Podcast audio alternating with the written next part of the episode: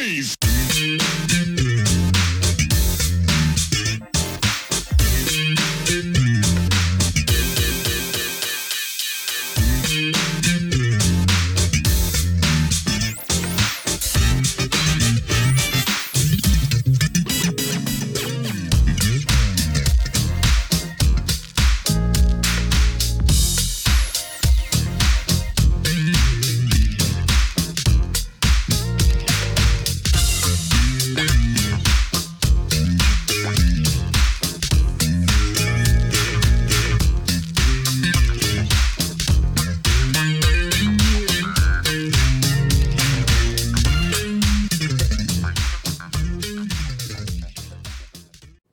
Welcome back to the next part of this Truth and Rhythm episode.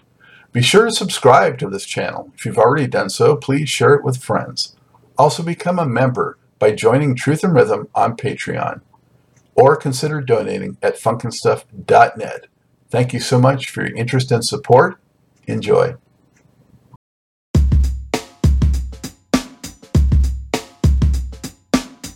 Hey, before we get started with today's show, I just want to draw your attention to new merchandise. Funkin' Stuff and Truth and Rhythm designs are in, and they look pretty darn cool. So show your support, help support the program, and show off some stylish merchandise and apparel. Only at the Funkin' Stuff store.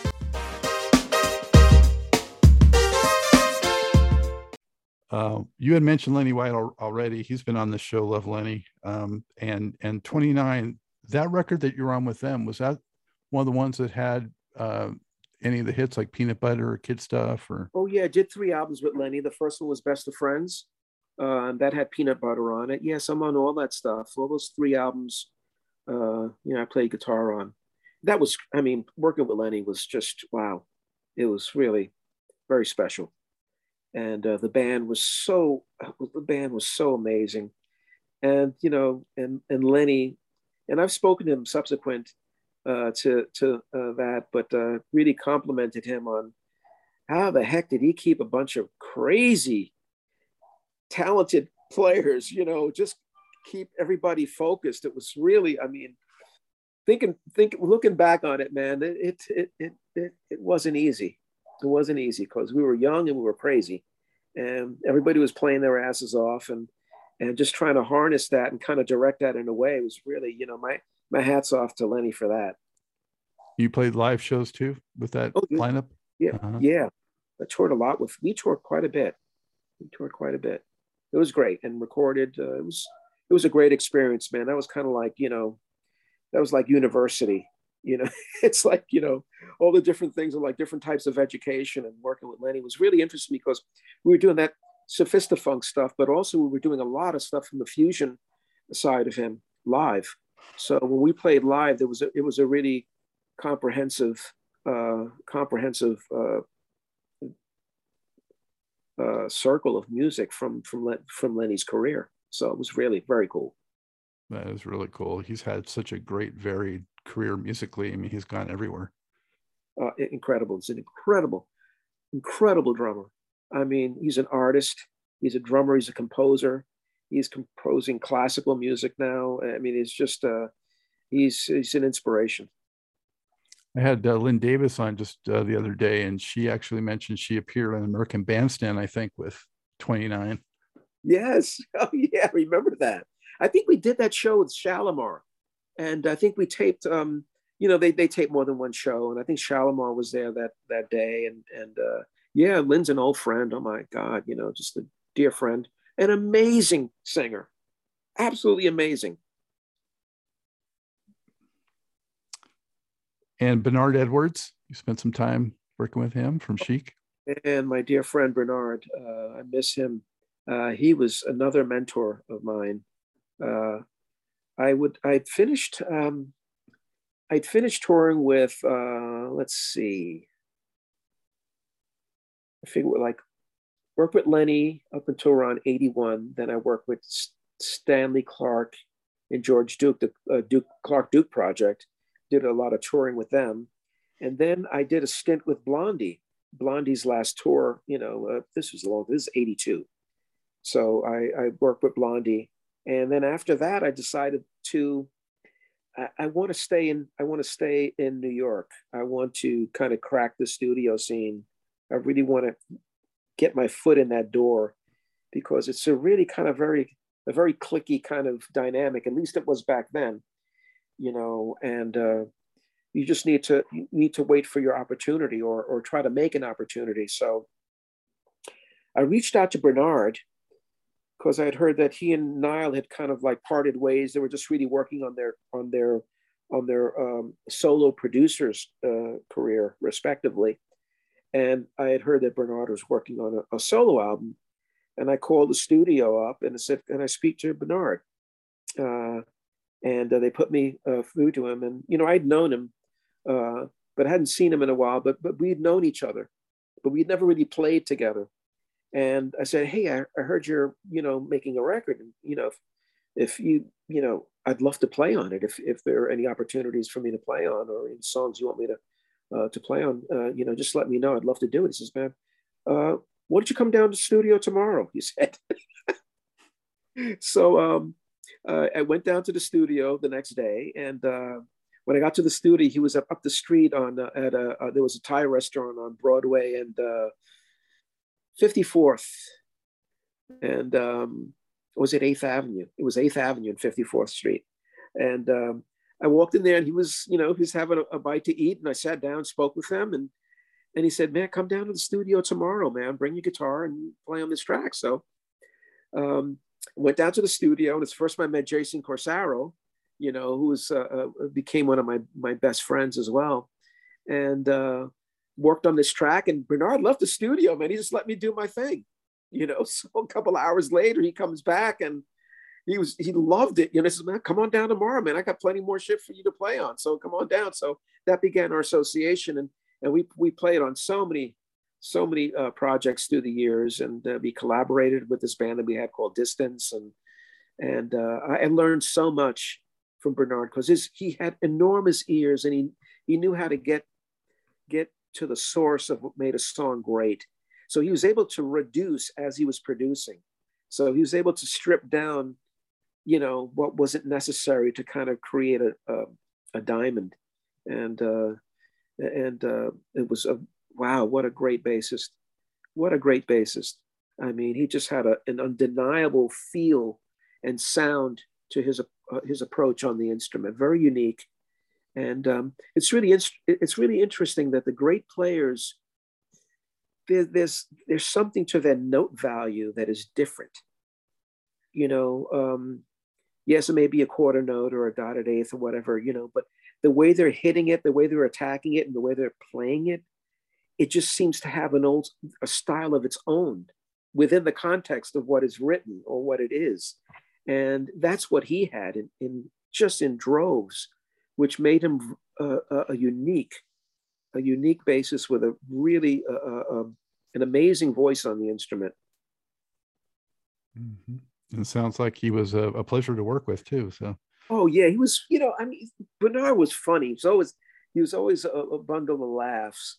You know, and um, but you know, he had his ears were so big.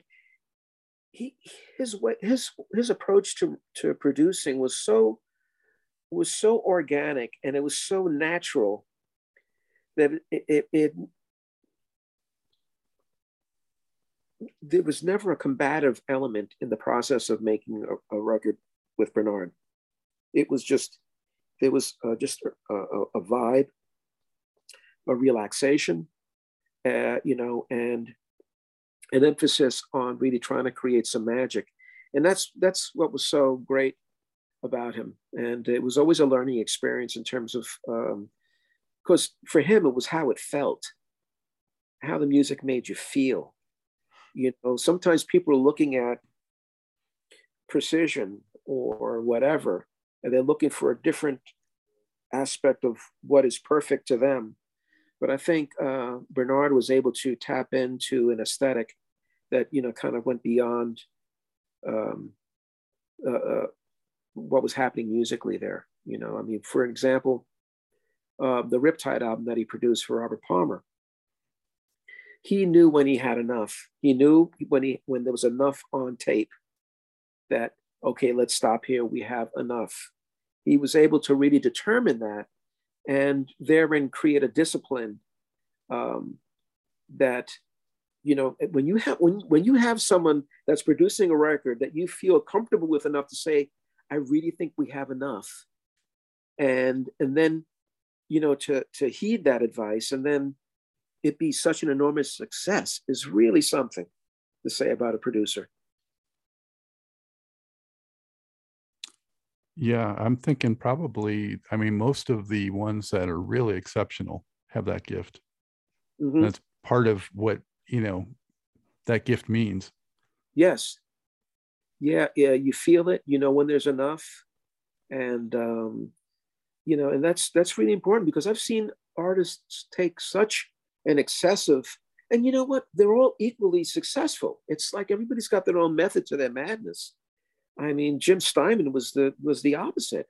I mean, Jim Steinman was uh, I mean, he was oh man, back in the 2-inch days, it was like, you know, we had uh, uh, 12 12 reels of 2-inch tape uh, on one track to to mix down.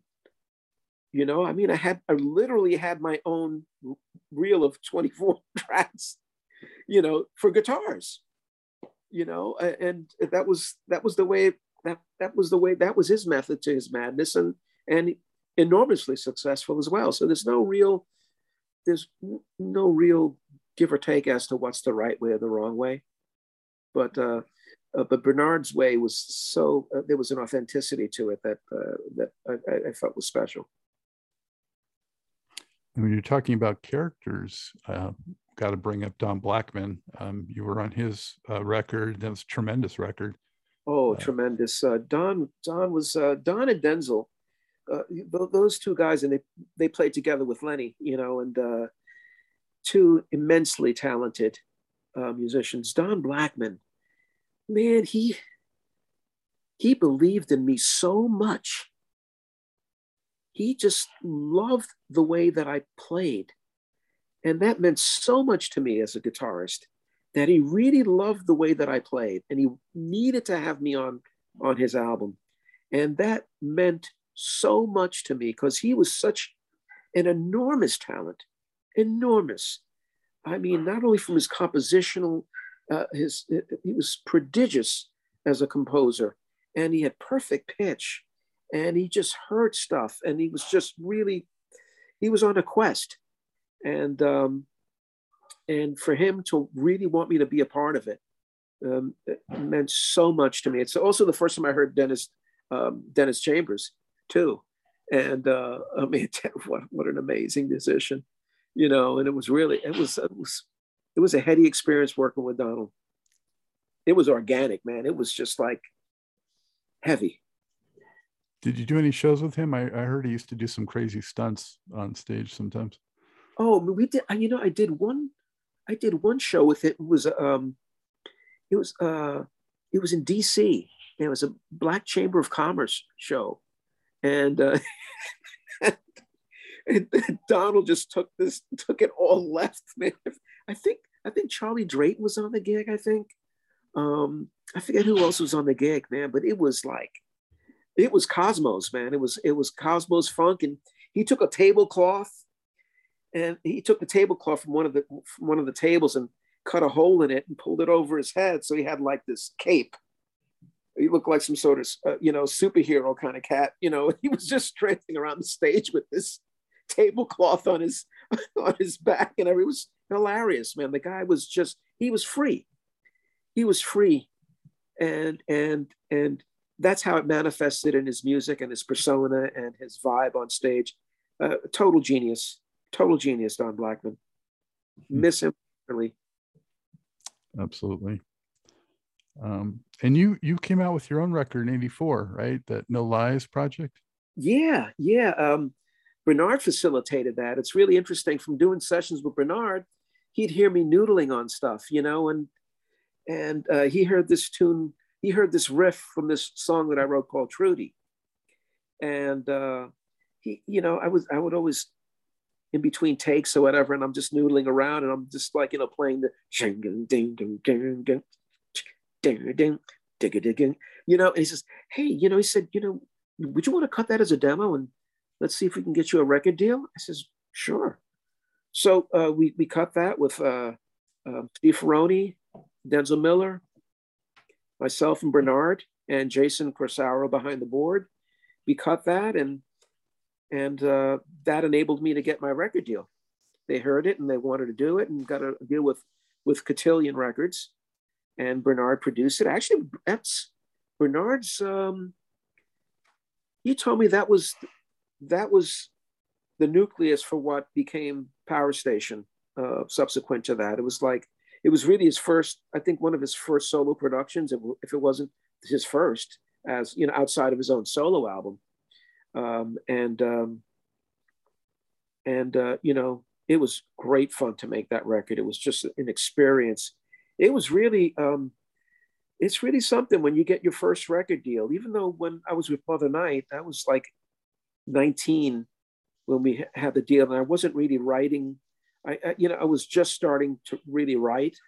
So there were none of my songs on the Mother Night album, uh, but for the single that came out uh, a year or two later, so all of a sudden, I'm responsible, you know, for all the songs and all the lead vocals because I, I, um, I sang before I played guitar professionally, and um, my first lead vocal was on on, um, um on Lenny's uh, uh, album, uh, the third album, the third 29 album. Um, it's called Need You is the name of the song. The name of the, the album eludes me right now, but it's the third album and um, and so that was my first foray into doing lead vocals.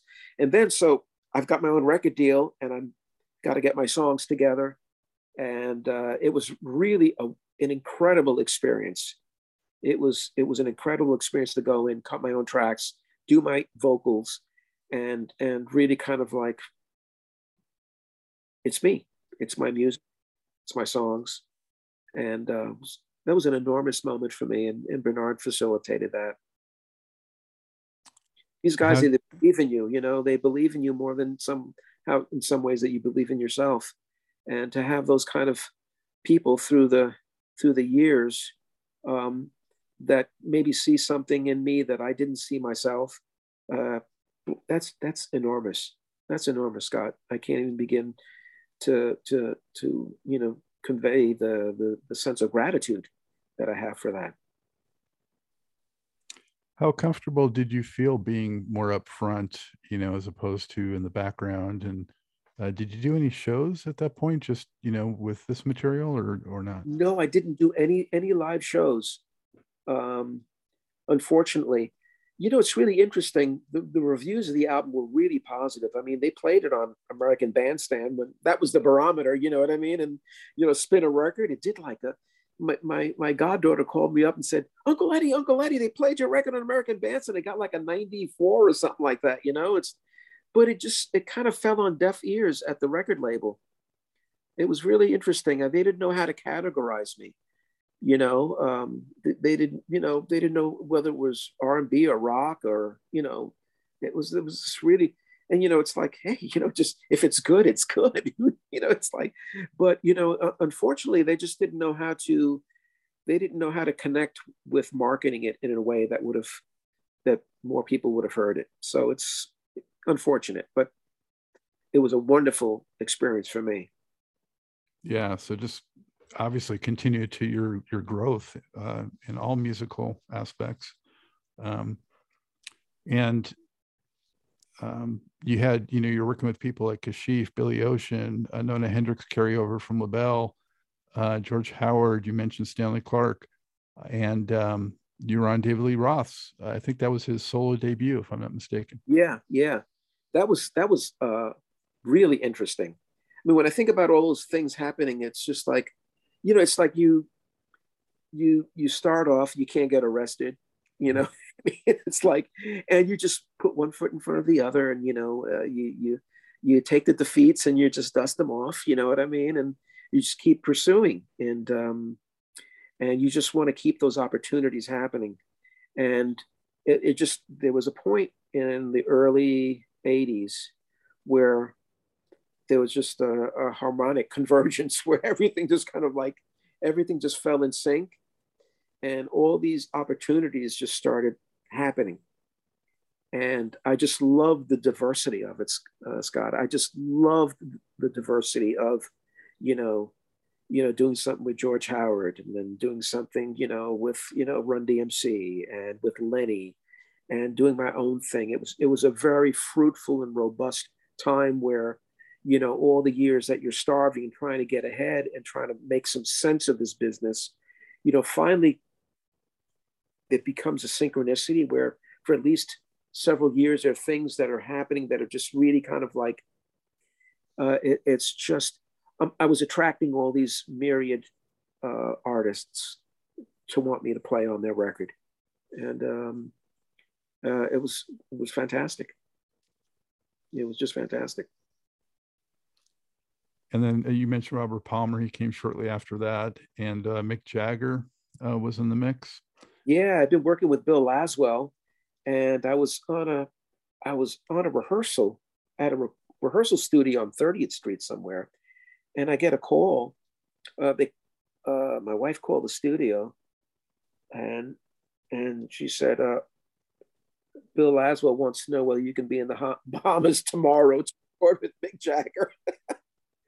I said, yeah, yeah, you know, yeah, absolutely, you know. And uh, so I just uh, hopped on a plane, went down to the Bahamas, and and uh, worked on Mick's album. And it was great. Sly and Robbie were there. Michael Shrieve was there. Michael Henderson was there. Jeff Beck, and we we started we started cutting tracks, you know. And uh, I'd worked with Sly and Robbie before with uh, with Bill Laswell, so it was great to see them. They were happy to see me, you know, and um, and uh, we started cutting tracks. He says, "Man, we've been trying to cut tracks for about a week now or so." It's just man, and you know, and uh, so I mean, we cut.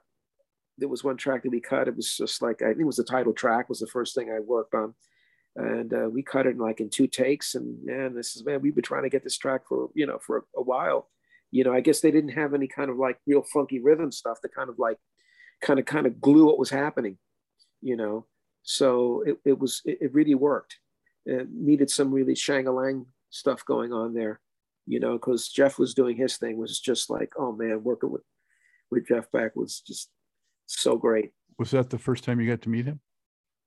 Um, no, actually, uh, Carmine Rojas and myself, we, we were playing with, uh, we were recording, we were recording in San Francisco, making the Chameleon album.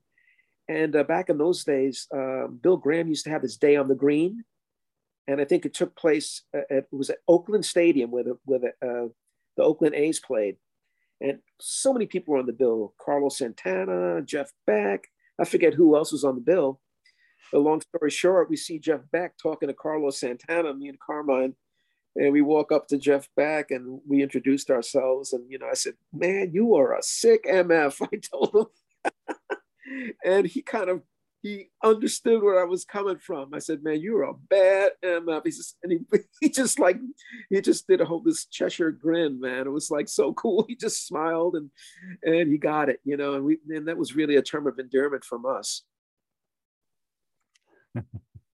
and was that when he was uh, with the Jan Hammer band and and had that yep. kind of yeah. yeah with Fernando Saunders on bass and stuff was an old buddy of mine still to this day you know, and uh, yeah, those those were good times. Long time ago, but it was good. There was so much stuff going on. It was a very fruitful time. And, uh, you know, it's the live music was so much more prevalent, and you know, and uh, there was just every cylinder was was was kind of kicking in, you know, in in those days relative to what mid late 70s through the 80s the early 90s it was a really kind of like a it was it was really an amazing time so many players just kicked ass. I mean, just oh. so many virtuosos. Um, and uh, and also just you know experimentation and blending and mixing and just oh you know. yeah yeah even the you know the aspects of recording were, changing i mean the 80s were you know i mean these big dense reverbs and you know all that you know and and and big amazing drum sounds i mean jason corsaro was like really one of the purveyors of of, of the sounds of, of that time, you know, everything from Power Station to Madonna's first album to Soundgarden, recorded all that stuff on Superunknown. He was just really a, a real pioneer, real pioneer um, uh, from from from the aspect of recording. He was just a he broke all the barriers. He's a, really a, a sonic iconoclast, in my opinion, and uh, he was a really incredible engineer. Yeah, I mean, I, w- I would I would describe some of that with Bill Laswell, also who you just mentioned, and you know, yeah, yeah. Your your story with uh, Mick Jagger reminds me of the one Bernard Fowler told me about how he got introduced through Laswell to to Mick. Also, it was kind of uh-huh. a crazy oh, yeah. story. Oh so. man, with Bill Laswell, man. I mean, I've worked on so many kind of interesting projects. Uh, Ryuichi Sakamoto was really one of the highlights. Working with Ryuichi and then working on the Sly and Robbie album. I think it was called Barriers or something like that. If I, you yeah. know, and uh, and man, Bill, Bill, man, his style of it's so many these great, great producers, man. They have their style, man. It's like, it's kind of like Bill didn't have to communicate very much with me in terms of what he was looking for because he, he would either put the track would have been up already or something like that and and you know he would just like here check it out you know and, and i would hear stuff and he liked what he he liked what i was doing you know so it was a really it was that that kind of a process and you know he'd, he'd give me these little signals some some really some funny kind of insular shit you know what i mean like when it was happening you know what i mean it's like you know you know really, I mean, oh man, working with Bill was a joy. It was always a snap, always fun, always creative. And um, if you heard shit, he would let you go. He would let you go and just search. And what more can you what more can you ask for? Yeah, well, you have a guy there who really apparently is not very concerned about sales and record companies. He just wants to, you know, push the envelope. True. Yep. Always a pleasure with that guy. You also recorded with Steve Winwood several times. Yeah, I, I recorded, you know, I remember um, I worked on, uh, uh, oh gosh, back in the high life, Higher Love and Freedom Overspill. Those are the two uh, tracks that I worked off uh, on that album. Steve Winwood is just, wow. When I was playing, putting guitars on that, on, on those tracks, Actually, Jason was engineering when I put my guitars on. And I'm listening to these reference vocals that sound so damn good. And, you know, Russ Titelman saying, oh, those are some reference vocals. It's, shit, they sound like keepers to me. I mean, really just a wonderful musician. I mean, Steve Winwood is a great musician, artist, um, very particular, very, very, very kind of focused, really razor-like focus on on the musicality uh, of everything that he does. Nice guy. I haven't seen him in a long time, but a wonderful, wonderful guy and musician. How many of these did you have a sense were going to be major hits? You know, like did you think the David Lee Roth was going to like be a big hit? Did you think that the Steve, you know, Higher Love was going to be a big hit, and so on? I knew I knew that um, the Higher Love and Freedom Overspill were going to be big records. Um, I, you, you, get that feeling. Addicted to Love, I knew was going to be a big hit. Um, uh, Simply Irresistible, I knew that was going to be enormous. And when Robert's album came out, they put Discipline of Love, which is a killer track, but to me, it's not a number one song. And um, and uh, Bernard said he was going to have some meetings with Island Record, Records because he was imploring that they release Addicted to Love. And the rest is history. They released that, and um, it just methodically went up the charts and went straight to number one. And um, Simply Irresistible, I think it went to number one worldwide. I think in the States it went to number two. Uh, Bobby McFerrin's uh, tune, um, Don't, Don't, Worry. Be happy. And, uh, but uh, to me, I mean, Robert's tune is a much more significant, impactful, kind of emblematic of that decade then don't worry, be happy. You know, no offense to Mr. McFerrin, but uh, my opinion. Yeah, I'm with you. So, yeah. uh, what was Robert Palmer like to work with? The absolute best. The absolute best. Robert was always about the music. he was such a musicologist in this from the aspect that he listened to everything. I mean, he can go from Billie Holiday to Sepultura, you know, in a heartbeat and have it on the same cassette. I mean, uh, um, he was just all about music. Was really into African music and South African music in particular, juju and high life and things like that. And he really studied it. He studied it with African percussionists, so he really knew about juxtaposing rhythms and things like that. He was he was a really a wonderful person to work with and explore with. And um, it's like, you know, when the solo on Simply Irresistible, which is not, you know, it's not your typical, you know, rock or pop solo. It's really kind of like, it's it's it's like a hodgepodge of like uh, you know intervallic openings and you know like almost like a quasi chromatic boppy kind of heavy metal riff and then some sonic dive bombs and then almost like a whole tone scale that is descending you know, at the end of it. And I, I wasn't conscious of what I was doing. That's just, that's what I was hearing, you know, and that's how it came out. And Robert loved it, you know, and it was really kind of, I mean, you're thinking it's like, you know, over 30 years ago. And it was really kind of radical when I think about it relative to, from the aspect of, of what uh, top 40 radio was about. Mm-hmm. So I'm really proud of that from, from the aspect that he was willing to, you know, take a chance with something that was really out of the box in terms of how I approached the guitar solo. It was a heck of, heck of a lot of fun to do, and to see it just really blossom and become an enormous hit was just really was was really really cool. And it couldn't have happened to a nicer guy. Robert was the kind of guy that was he was so consistent in his character and his demeanor. And he was pragmatic, but he was always cool. He was always affable.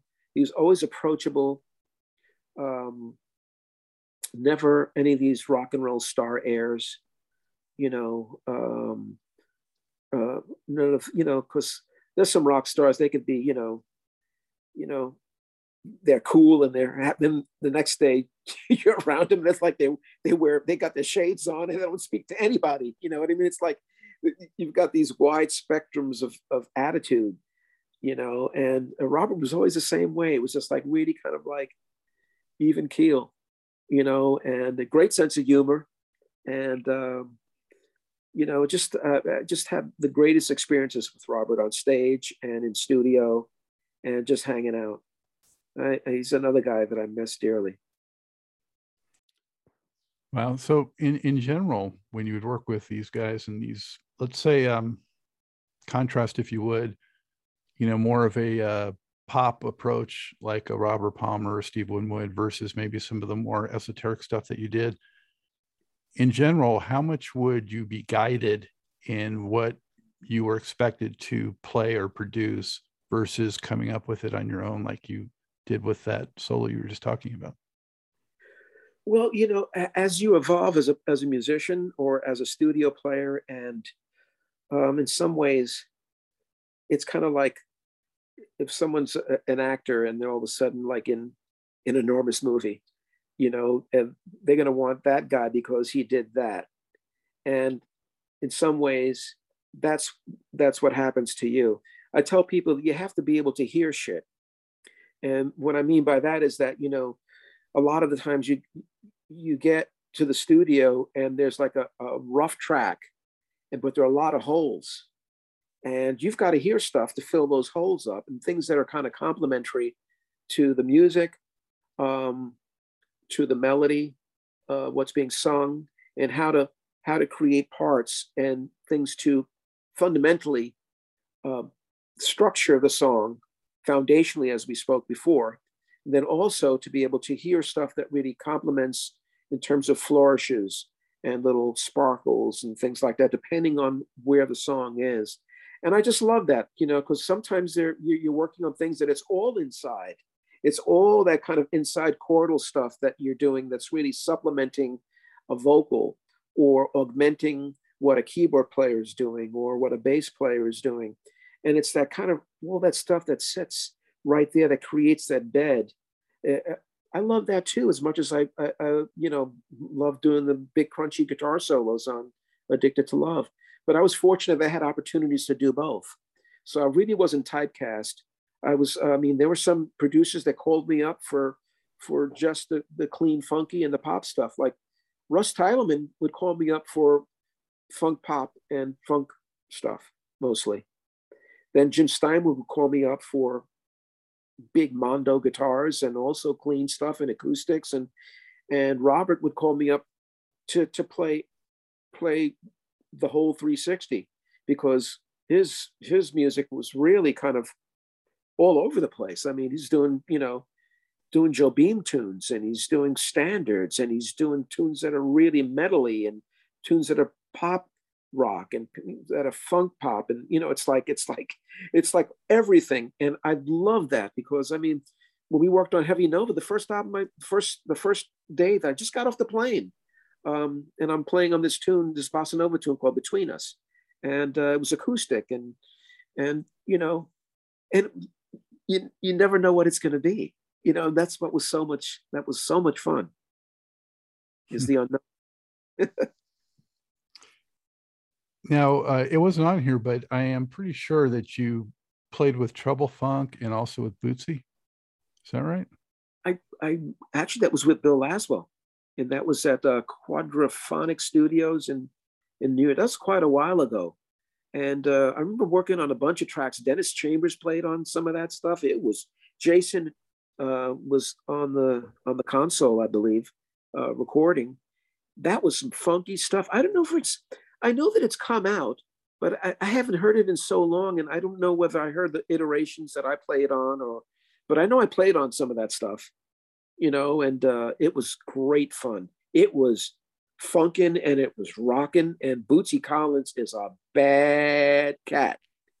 he is a bad cat. And he's a great rhythm guitarist too. He can play some funky ass rhythm guitar, big time. Because his brother, I mean, his brother was just a master of that when they played with with uh, James Brown. So he's got that thing going on big time. Absolute, so much fun working with Bootsy Collins, man. What a talent! It's great. And then working with Bill, oh man, oh man, oh that's some great stories, man. Great stories of recording with those guys. Some funny shit. Um, well, I have Steve Salas on Stevie Salas, and uh, he was on that Bootsy record too. I know that was one of his early, early yeah, gigs. He's on there too, and uh, Stevie worked with Bootsy quite a bit. Stevie's an old buddy of mine, man. Gosh, we go back. And then Jody Watley, you're on her record. Yeah, yeah. Work with Jody, and gosh, I remember her when she was I think I remember when when I did uh, when LaBelle was on Soul Train. I think she was probably one of the dancers. She and uh, and Jeffrey Daniels. I think I know Jeffrey was a Soul Train dancer, and they both wound up being in in Shalamar with Howard Hewett. You know, and uh, so yeah, I did work on her solo album with Bernard. That was a great fun. That was a that was a really good record. And Tina Turner, you've worked with many times, right?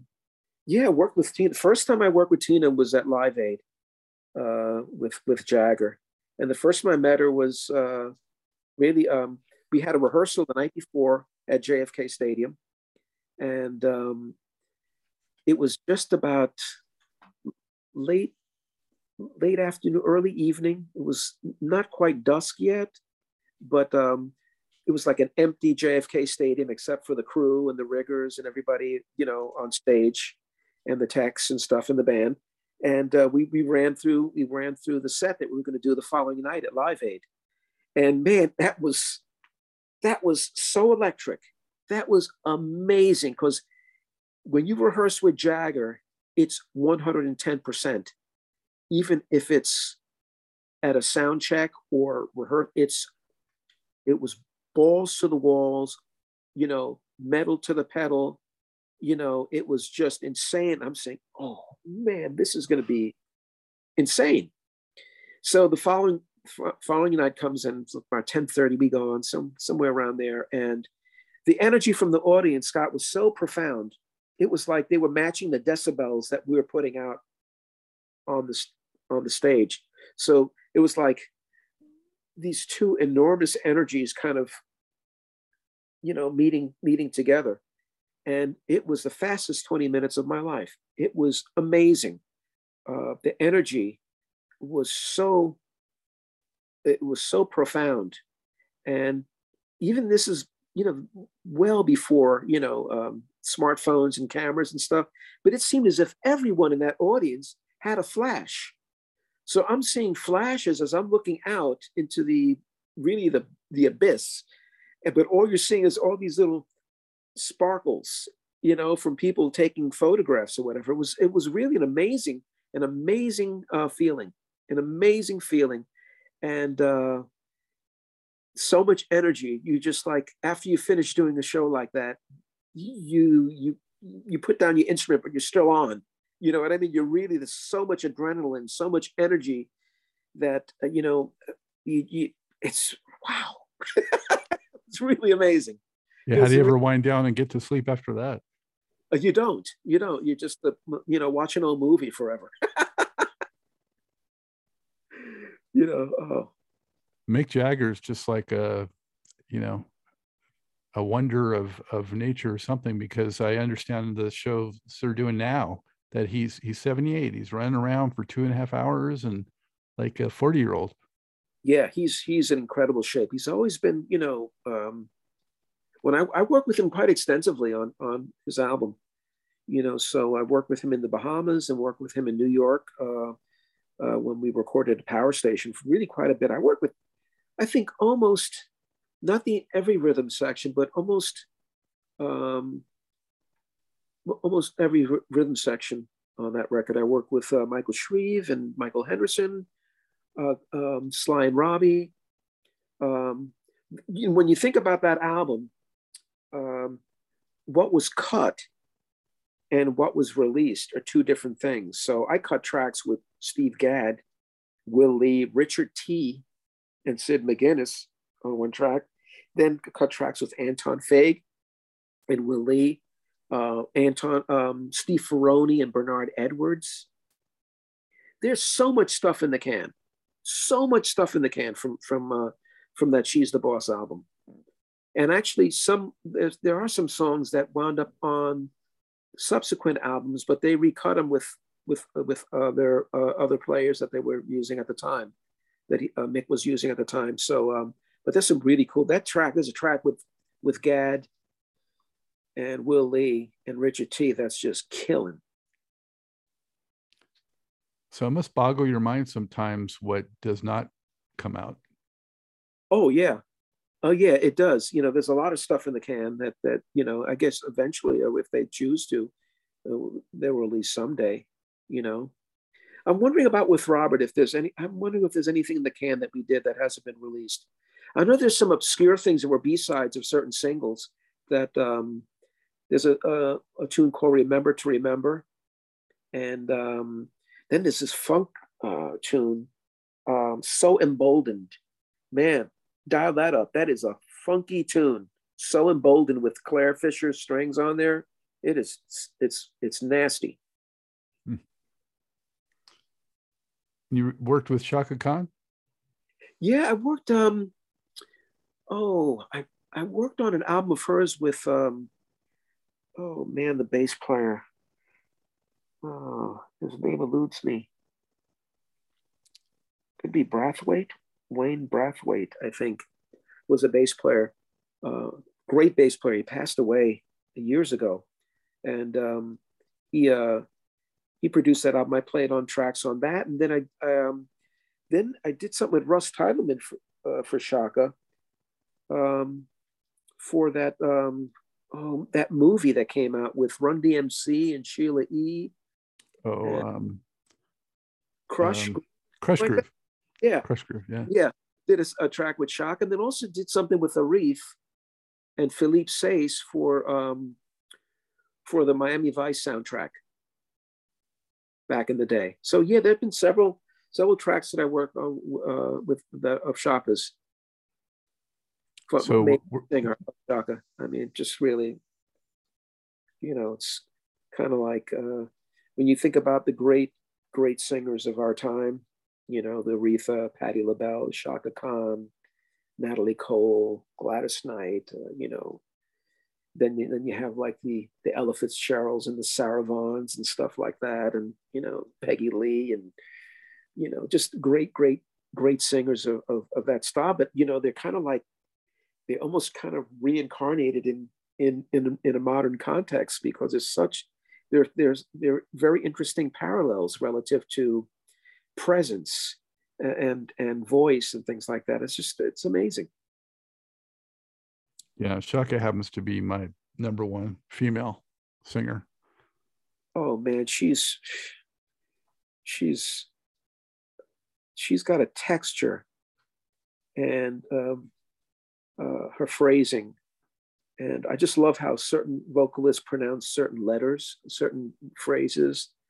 And uh, Chaka has a way of pronouncing the letter R in some of the words as she's singing that it just, like, say, you know, a song, I forget, but like if she says, if she's singing together, just the way she, that last syllable, yeah, you know, there's something that she does, man. When she hits an R, it just kills me. It's just like, okay, I just fall on the floor and just, you know, amazing. Exactly. Yeah. Yeah. I never thought about it in that term, but you're totally right. Yeah. I hear it. Um, so you mentioned the Live Aid show. I was certainly going to ask you Oh, to pick. yeah. I was going to ask you if there were one or two shows that you've done that were the most unforgettable.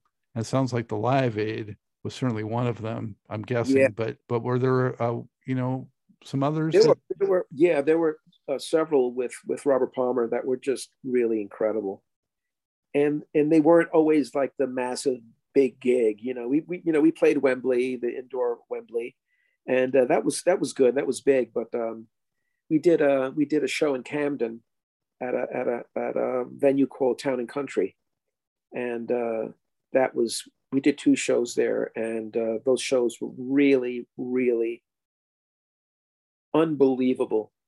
You know, it was just like magical, and uh, the music transcends, and you just kind of go clear. You know, that was an expression we used in those days when, uh, when, when the energy and the music just kind of become one, and you kind of like, uh, you kind of like in another dimension that you you're just it's like it's equivalent to you know uh, to an athlete being in a zone you know? And it, it, that really happens for musicians too. You just get you get into this different plane. And that happened several times. And i remember one time it happened in a in a club in munich. And robert had a penchant for you know for working and you know you do the the odeon hammersmith and you play the big venues and all of a sudden you go into some funky club in munich. So we were playing in munich you know and uh, uh, my buds from Rod Stewart's band, they had a night off, so they came down to, to check out our show in this this funky club in Munich, and it was just one of those nights, and it was just really, it, it was just really special, really really special. The whole tour was special, but those were the standout, those were the standout uh, um, shows, and you know I just loved it because it was one of those tours that the production, the production, uh, you know, it wasn't like a fancy stage with you know, all this kind of fancy, you know, uh, pyrotechnic and all that kind of shit. It was just a back line, you know, and it was, and just we were, everybody was just really, you know, all cylinders were kicking in. And those are some great, great moments. But yeah, yeah, you know, those, those, those moments are so special, so special. Yeah, and the audience feels that too. I mean, it's what's special Yeah. all around. You know, it, it's just everyone becomes, you know, one really. You know, on this. yeah you know the energy is is is reciprocal and that's what's so beautiful it's kind of like you know sometimes you do some gigs and the audience is kind of like okay show me you know and, and that happens you know and like it's usually the bigger markets too you know it's uh, you know you go to other markets and and people are so much more appreciative of what you're doing. And there's a genuine sense of gratitude and um, and uh, they reciprocate in kind um, with just loving what you do. And they demonstrably show you that. And when they do that you know it just makes you want to give everything you have feasibly possible energy wise you know to give them and leave them with. And to me that's that's what it's about There's much more to this great Truth and Rhythm interview. Just continue on to the next part of the episode. Also, be sure to subscribe to this channel. If you've already done so, please share it with friends. and become a member by joining Truth and Rhythm on Patreon or consider donating at funkinstuff.net. Thank you very much.